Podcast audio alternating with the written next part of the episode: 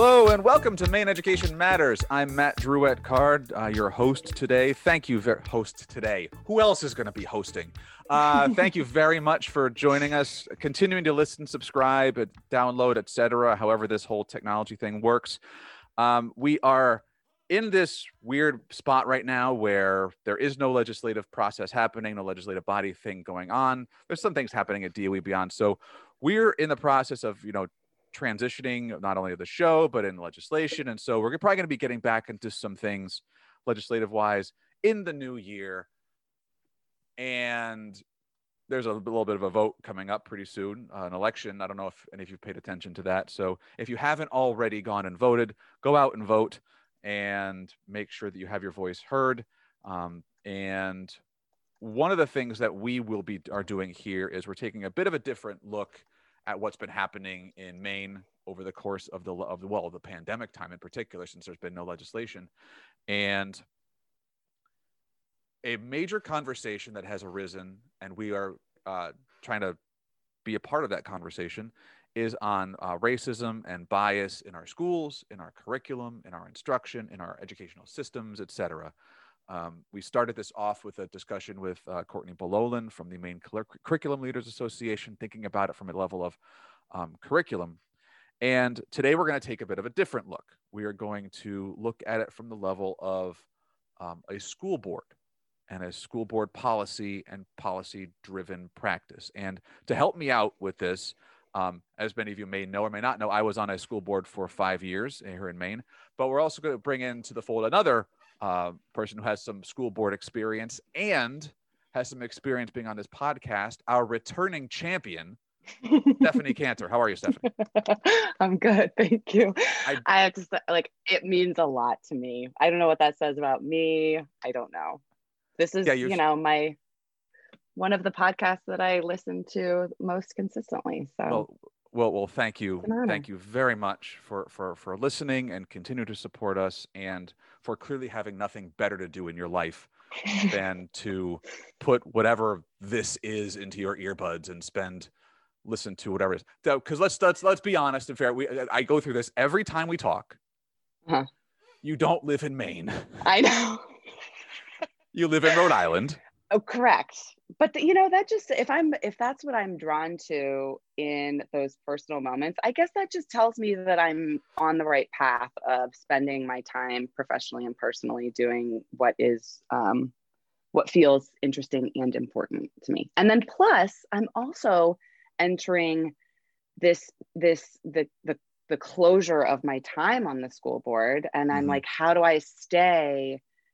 Involved in a way that's really productive and positive. Um, and it has occurred to me to to start a podcast in Rhode Island for like a similar mission that you that you guys have. So you know what better you we have a mission. well, what better blueprint to follow if you want to call it. Say that a blueprint, great, because really all that happened was Matt and I were confused about something and said, "Well, should we talk about it?" And we said, "I don't know." So let's let's talk about board policy. Yeah. Um, I was on a policy committee for a board for several years. Did you you worked on board policy as well? I'm sure. Right. Correct. So one of the things that we're learning about this whole thing of like racism and bias, implicit, explicit in our systems, is that we don't often. It might not be seen. That's the implicit side. We might not know mm-hmm. what's happening. We might have really well intentioned. Policies, mm-hmm. procedures, etc., and the ripple effect from those um, might have some level of real significant and detrimental impact in terms of bias. So, yep. the way that I'm framing all of these conversations that we're having about racism and bias in our curriculum, instruction, et cetera, is based on three basic questions. The first is well, if we want to look at this, how do we start? What are the questions that we need to ask? Um, what are the questions that you've asked? The second is going to be, all right, we've asked the questions. How do we know what we have? Mm-hmm. Um, what might quote it look like or feel like? And uh, a comparison I came up with is that um, that expression of uh, seeing the forest through the trees. Well, let's see the forest through the trees, but also let's make sure that we see the trees in the forest because if we set a policy to see the forest of the trees at 10,000 foot, let's also get down to that grass, that ground level of seeing what impact that policy has had on the trees because some might be more sickly or impacted than others. Mm-hmm. And then the so if we one word, how do we start? How do we know if we're there? And then the third, we've now learned these things. What are we going to do about it? So let's start. Um, okay with how do we start? How how, how do we start this whole process? What, what what what's your experience been? So, in uh, in your first episode on this topic, and you were speaking with Courtney, and she said that it really does start at the there is an individual responsibility to this. Um, mm-hmm. And it, for me personally, I mean, it took almost 40 years for me to begin unpacking the biases that I've been building all along. Um, I took uh, an implicit bias test. It was through it was through Harvard. The Harvard EDU. one. Yeah, and I mean, it was it was pretty remarkable. I mean, it tests it, it, it had there's a metric down to a fraction of a second to determine the connections that you make with um, European European American faces and positive or negative words, and African American faces and positive or negative words.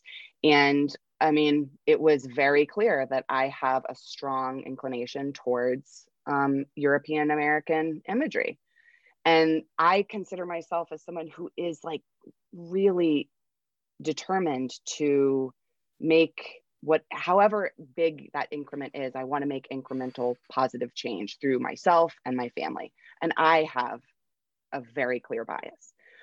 Um, so there is a there's a personal individual responsibility to this but you also can't wait for everybody to say like oh i think i'll take an implicit bias test and see if i need to make right. some changes. Um, when you mentioned earlier the need to really examine policy like it, a phrase comes to mind i don't know if you've heard the phrase show me your bank account and i'll tell you what you value. Um, show me your policy book and i'll tell you what your district values. Because you can talk about these issues and these inequities um, these disparities. Um, but if it's not reflected in your policy book then you're really not giving it the respect it deserves and, um, you know, I think it's important at, because the policy is where your, your district values lie.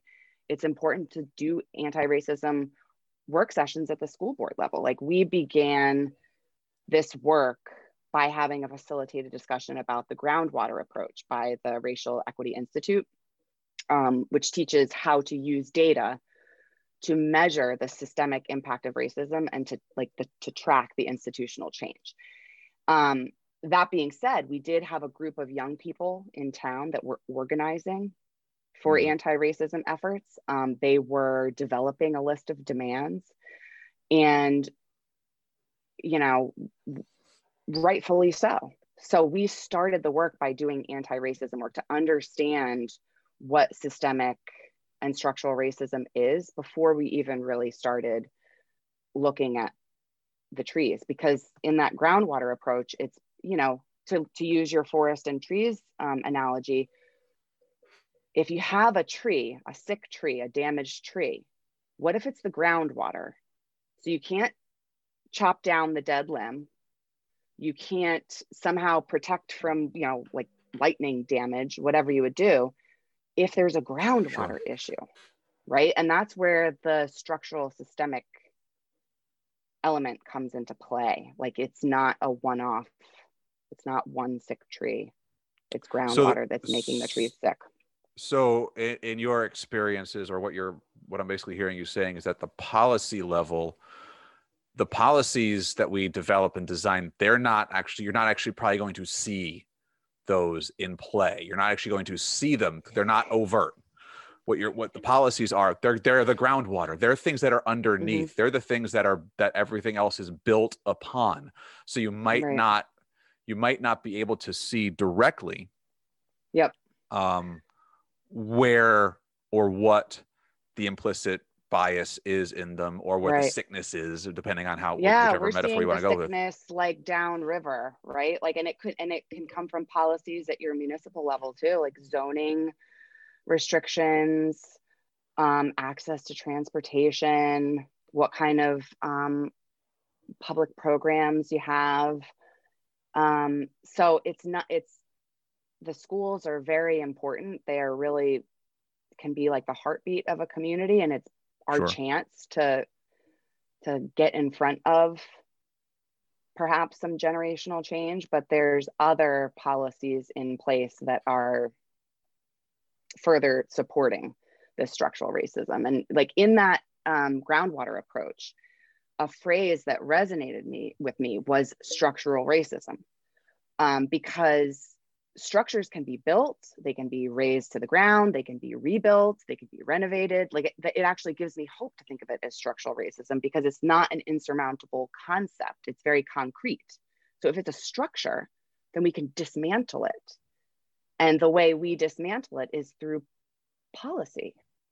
So if we have the right policies in place and we have the right professional development in place and we're really fostering um, an education of anti-racist, anti-black learning, mm-hmm. then by the time our students get to the point where there's such a gap between the students that are taking AP or gaps in how many students are represented in our top 10 or anything like that, a discipline metrics, like you, we've done our, the real nitty gritty work of um, dismantling the policies that are building those racist sure. outcomes.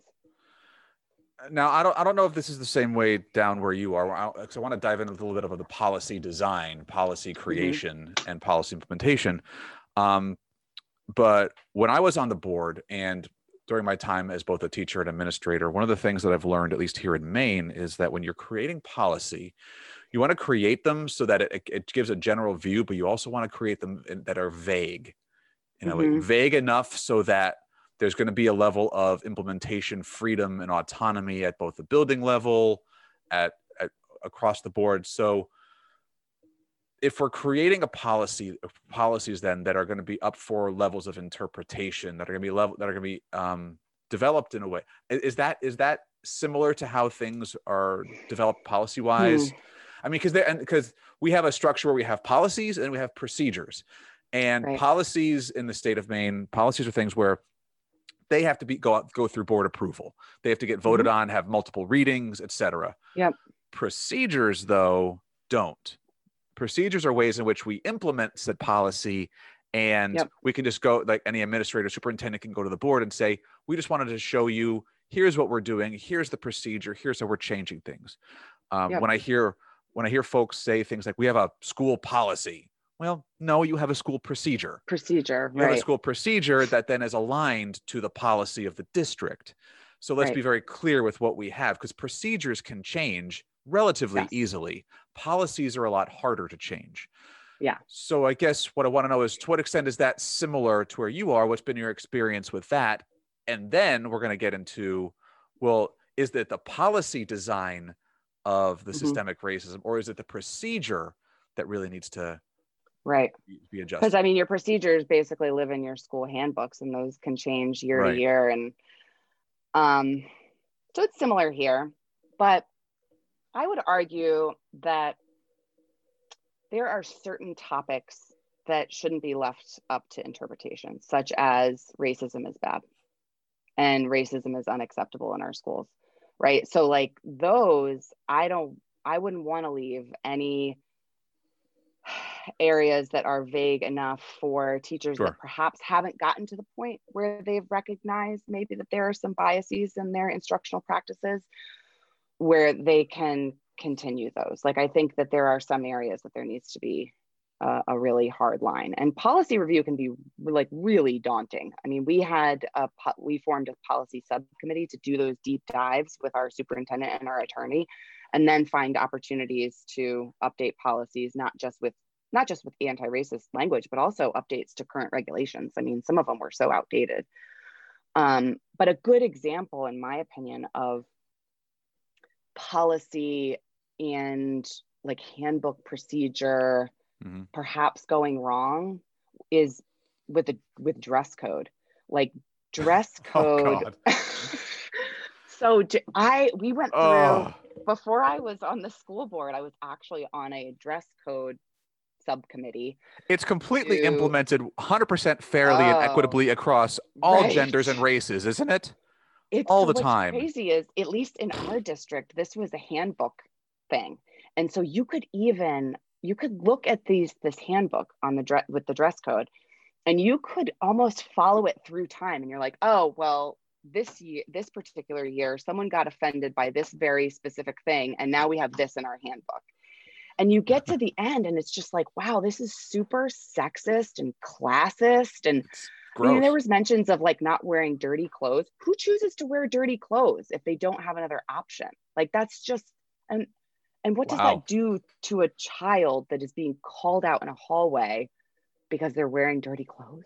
hmm Like I I you know, we we burned that down and made it so it was more like safety issues, right? No open-toed shoes in a lab. No hoods up over your head because you can't be seen clearly on video camera. On the video camera, sure. thing- things that were for safety reasons. Safety also, you know, no um, derogatory language or ha- hate language, things like that. so spaghetti that straps was- because they're distracting. Right? I I couldn't even believe that. I was like, you know what? How about we just How talk dare about you. Maybe how about we talk about raising these kids not to be Uh-huh. so unhinged at the sight of a shoulder? I You know. know? It, it's it's it, I've I've been so infuriated by so much of that for so many years.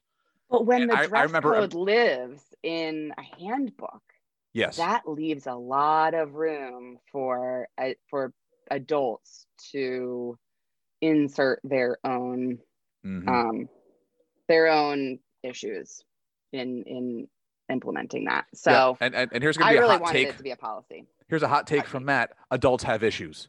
mm-hmm.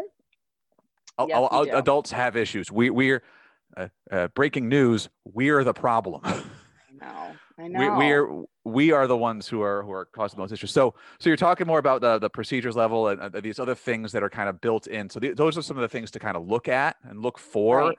In the procedures, and then how do you connect that to then the policy level? Right. And like, I mean, in a procedure, maybe it's more about what's the appropriate way to engage with your students and their families when there is something that arises out of a policy, right? You would you would engage with a second grader and a second grader's family after multiple perhaps dress code violations or whatever it is, whatever policy violations, maybe differently Mhm. than you would at a junior high or high school level. So maybe that's where the handbook and the procedure comes into to play is like how is this how are we engaging Sure, the no, I- learning community Yeah, the the the procedures are essential. I think that when you're Mhm. looking at things like when when you see when you're doing an examination of a handbook and you're seeing all this language about like dress code and impl- and there's there's absolute implicit bias that is with Mhm. that is within those particular things and we can you can see them and we can we have to challenge them ourselves and Yeah. like you were saying at the very beginning one of the first thing is acknowledging your own bias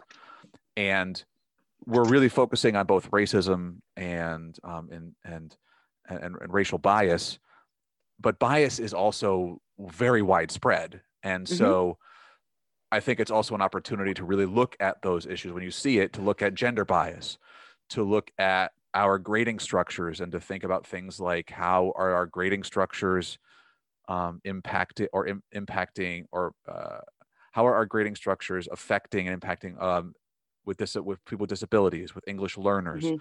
um, are we giving socioeconomic status? Where where does that all play into our the way that we do grading our policies and procedures for that how are they impacting all of our um all of our learners not Right. just and and and by and by looking at it asking the questions not just at the at, at that level of you know the the transcripts and you Yeah. know who's going to college or whatnot but let's look at the other sides of it in terms of how are we building in things like um um well here's here's one for example how how how, how do we deal with bathrooms in our buildings. Yep. do we have male and female? Is it is it a Gendered, binary yeah. approach? Right. And how inclusive is that? To what extent do we do we allow our our teachers our educators our administrators et cetera to say okay boys and girls please sit down. Hmm well, hang on a second. There will be right. That that that's that how inclusive we're also we're just not language? and it's not realistic right so if if our goal is to prepare students along the way for successfully transitioning into adulthood in this world like as a global citizen even as a Mhm. just a state citizen or regional citizen that's not the full picture we're not living in a binary world no, we're not. you know so, if, if you- if we're not preparing them we're not doing our job So then, if we see these things, these are the questions we're asking. We're Mhm. seeing these things. We found some of this stuff. We found some of these potentials.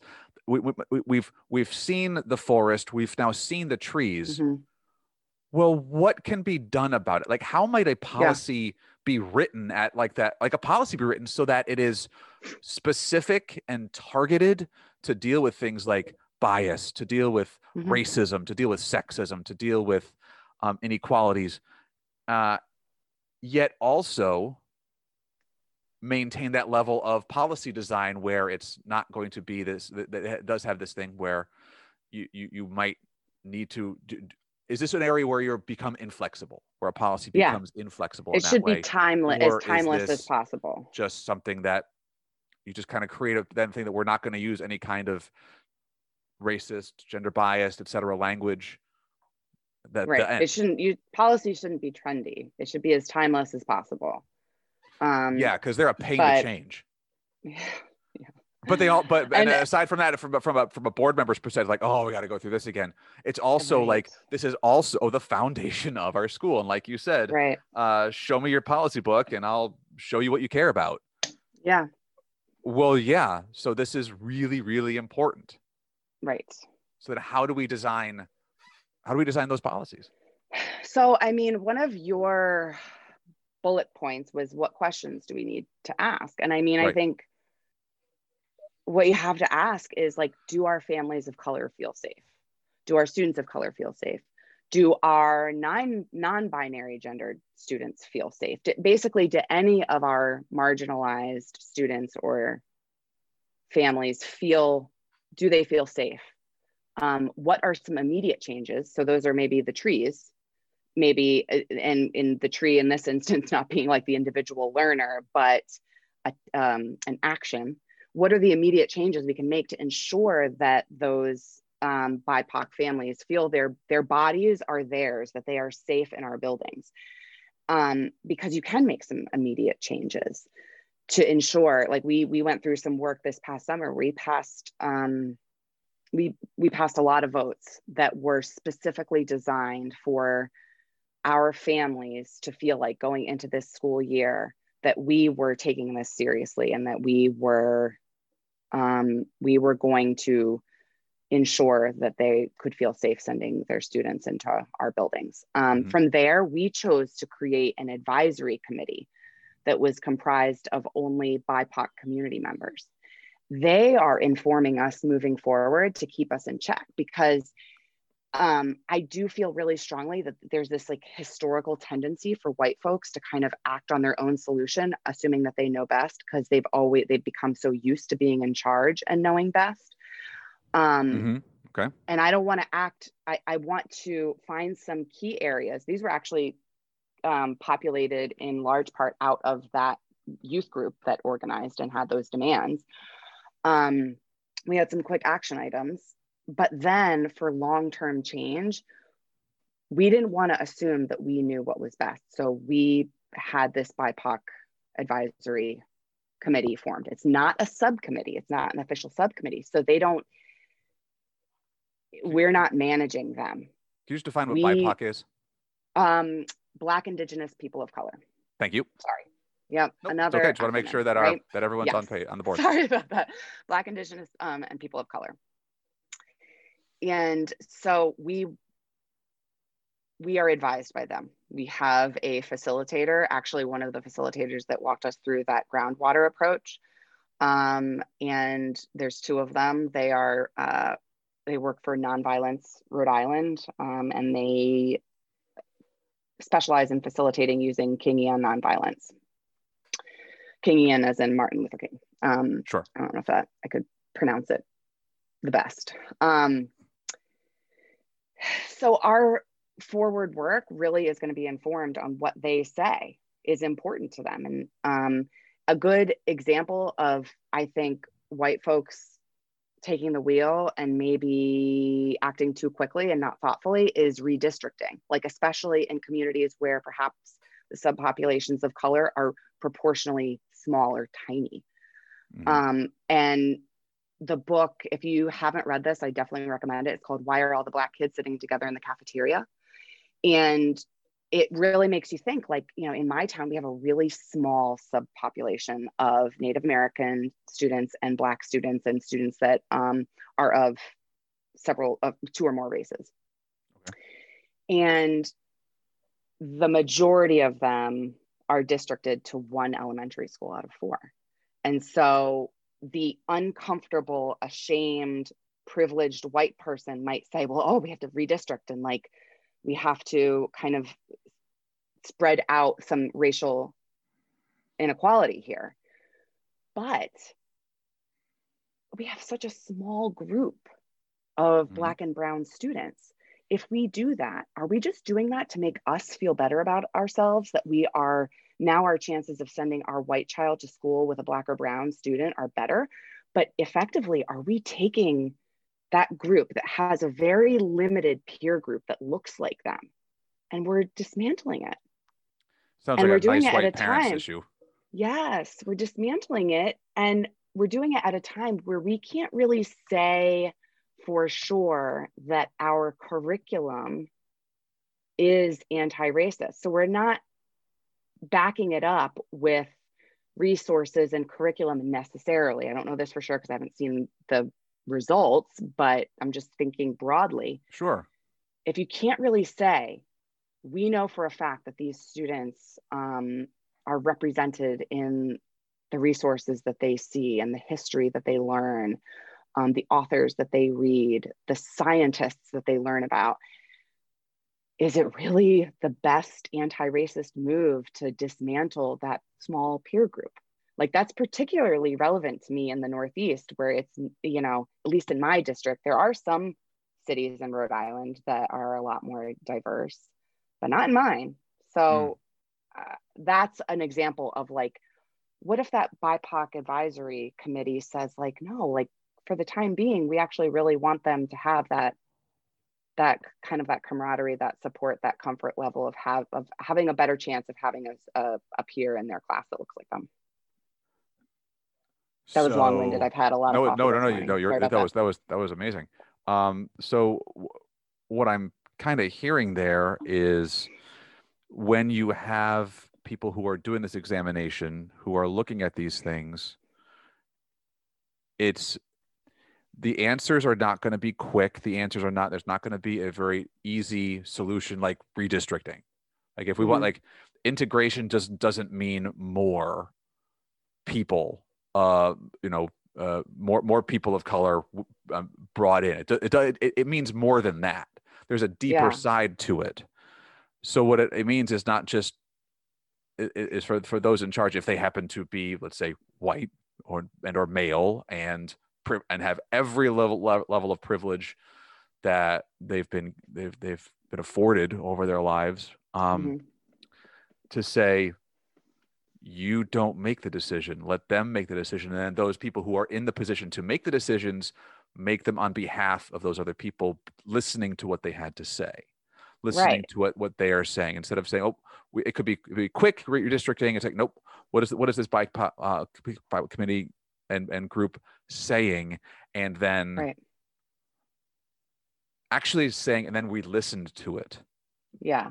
And then, and then go forward and put and then and then act on it. using your position of influence or power to make changes the right way. I think this is this is it's such a it can be a really uncomfortable topic. Mm-hmm. and so if something's uncomfortable you almost like oh what's a quick fix so we can like stop talking about it. But then it's just gonna you're not really getting to the root of it unless no. you're really prepared. I mean we i've been through some seriously uncomfortable awful board meetings listening yeah. to testimonies of families and students. And that's exactly what i needed to do was to like sit there in that discomfort. Sure. I mean, Maine, you know, Maine just went through this kind of Maine went through this kind of thing as a, as a state last year when, and we covered this on the podcast when we switched from Columbus Day to Indigenous Peoples Day, and also banning all the Native American mascots for our schools. Um, and there were a lot of folks who were very much opposed to that, and that was a really contentious. There was so much testimony that was written about it, and um, the it was very clear that the students, uh, uh, the Native American populations, were like, people aren't mascots. Yeah. Stop. And so then the, so then the legislature and the governor listened and made some substantive changes in the in those areas. Right. Um, be, as opposed to doing what might be just quick and just kind of being, well, it's it's not a big deal. It's not a big deal to, to, to us. Yeah, I, I've grown up with it and it's it's just kind of what I'm used to, so it's fine. But Yeah. we should just keep it as it is, as opposed to no, these things are actually really, really harmful. And it's Right. it's using that level of privilege when you have it in the, if you have the sphere of influence, positions Yep. of influence, to to do something about it. That when you see it, when you acknowledge it and you when you found that those components in your handbook when you found those components in your policy that might be might have binary language that might have uh, unintentional racist or or other biased language in there if you see it what are you going to do about it now hmm Yep. and i think that's one of the that's one of the biggest challenges that a lot of uh, boards are going to have and a lot of superintendents are facing and administrators are going to be facing as well is well now what do we do about it? Because the change is going to be hard and, and if we choose to not do anything about it if we choose that this is not a priority on our list of priorities then to what extent are we um, perpetuating things? To what extent Right. are we now being willfully ignorant of the situations around us I think this is definitely um, an example of if you permit it, you promote it. You know, if you will permit um, a, a, a monolith of Native Americans as bloodthirsty warriors by having them used as mascots. If you'll permit that, you're kind of promoting that monolith. You know, if you're if you are permitting most of your engagement with your black students to kind of um, be a monolith of defeat and poverty like you're kind of promoting that um, you know it's the i think the first thing people look to is like that including that non-dominant perspective in curriculum and Yep. teaching and it has to be given the airtime and the focus and, and the power that it deserves rather than just in that controlled unit or lesson or class. But you know it really has to extend to stories of triumph and success too because again like by just saying the non-dominant perspective now we're kind of making this statement that to be a an an African American, to be a black or brown person in this country means you're non-dominant. Like you're never on the side of triumph or success, you know? right yeah so, no you it, know, it- it's it you got to take it's like a, a few there's a few layers to that you know on one hand yeah we talk an awful lot about how awesome we are for being of european descent but and you know and it doesn't tell the full picture of history but there's a lot of triumph and success to be had in um, black and brown latinx culture so Yeah. that's important too and actually from what i've seen through work like Maine has really prioritized threading their, those social studies themes together and including Maine Native American studies. And other states have done similar work with ethnic studies and Yeah. LGBTQIA plus studies. Um, I mean, like students of any marginalized group just shouldn't grow up thinking that their only place in edu- not just education, but in the in civilization is in like a siloed area of study, you know? I, yeah absolutely. But that's uh, that's really hard work. I mean rhode island hasn't really done a good wholesale update to social studies standards in a really long time. Like we've got a few patches here and there for holocaust and things like that but Yeah, that's, and that's really. I think that's a great way of looking at it is, is, is a patchwork approach. It's kind of been like a uh, Yeah. a supplementary thing, like, oh yeah, well we have to cover this, so we'll just do it over here. We'll do Native Native American studies in like fourth grade or seventh grade Right. or something. We'll just we'll just do it there. But no, no, no. The new standards are very clear that in every area, whether it's civics and government or history or personal finance economics Mhm. or geography at every particular level. No, how does this impact? How does this affect? How does this relate to Native Americans and, and culture? How yeah. does it relate to and global culture? How does it relate to?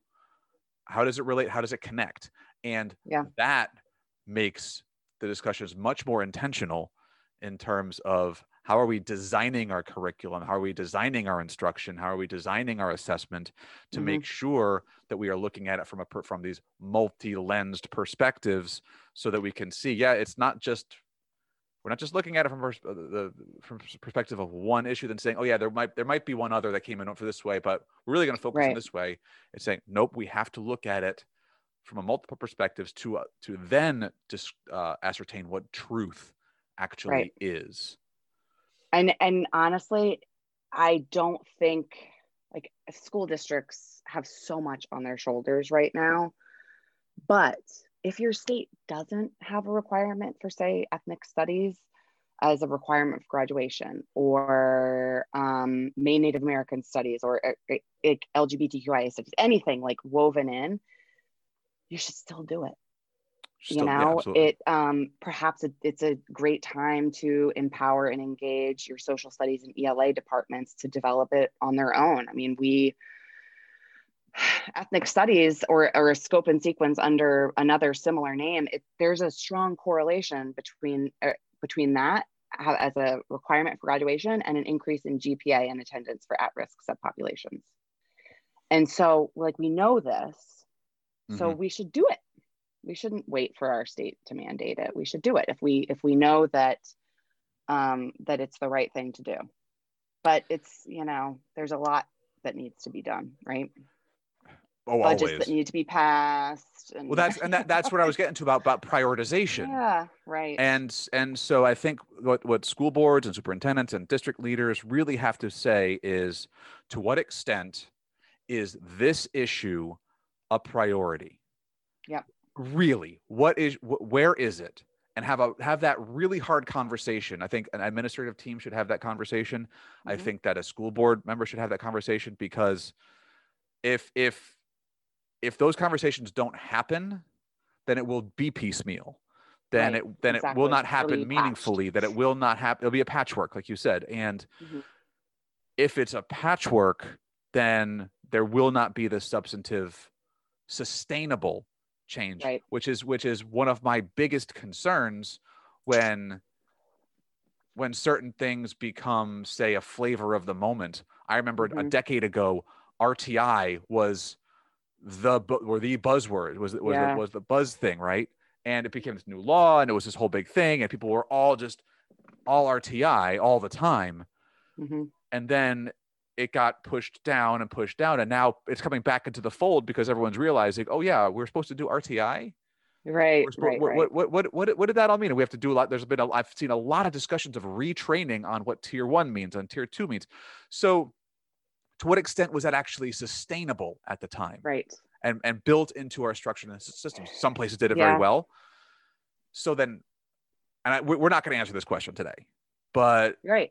in order well, this is to... a multi-generational thing. I mean when your question is like how how will we know we're being successful or met the goal right. Like, i don't think there is such a thing as meeting the goal. I think it's a con- like a continuous improvement process like the need for culturally responsive audits for diversity and inclusion it's necessary now but it's got to be a continuous thing like anti-blackness in public schools is a result of long-standing racist policies that will always seep back in when you're not doing evaluations on a continuous basis. And then there's this element of the fa- like in our town, for example, our Native American families, they have internalized their own learning experience. Perhaps they stayed local, stayed in town, had children. Now their students or their children are students, and they still have those internalized feelings of not feeling like they were they belonged in school. Um, and, and it and it does extend to their children.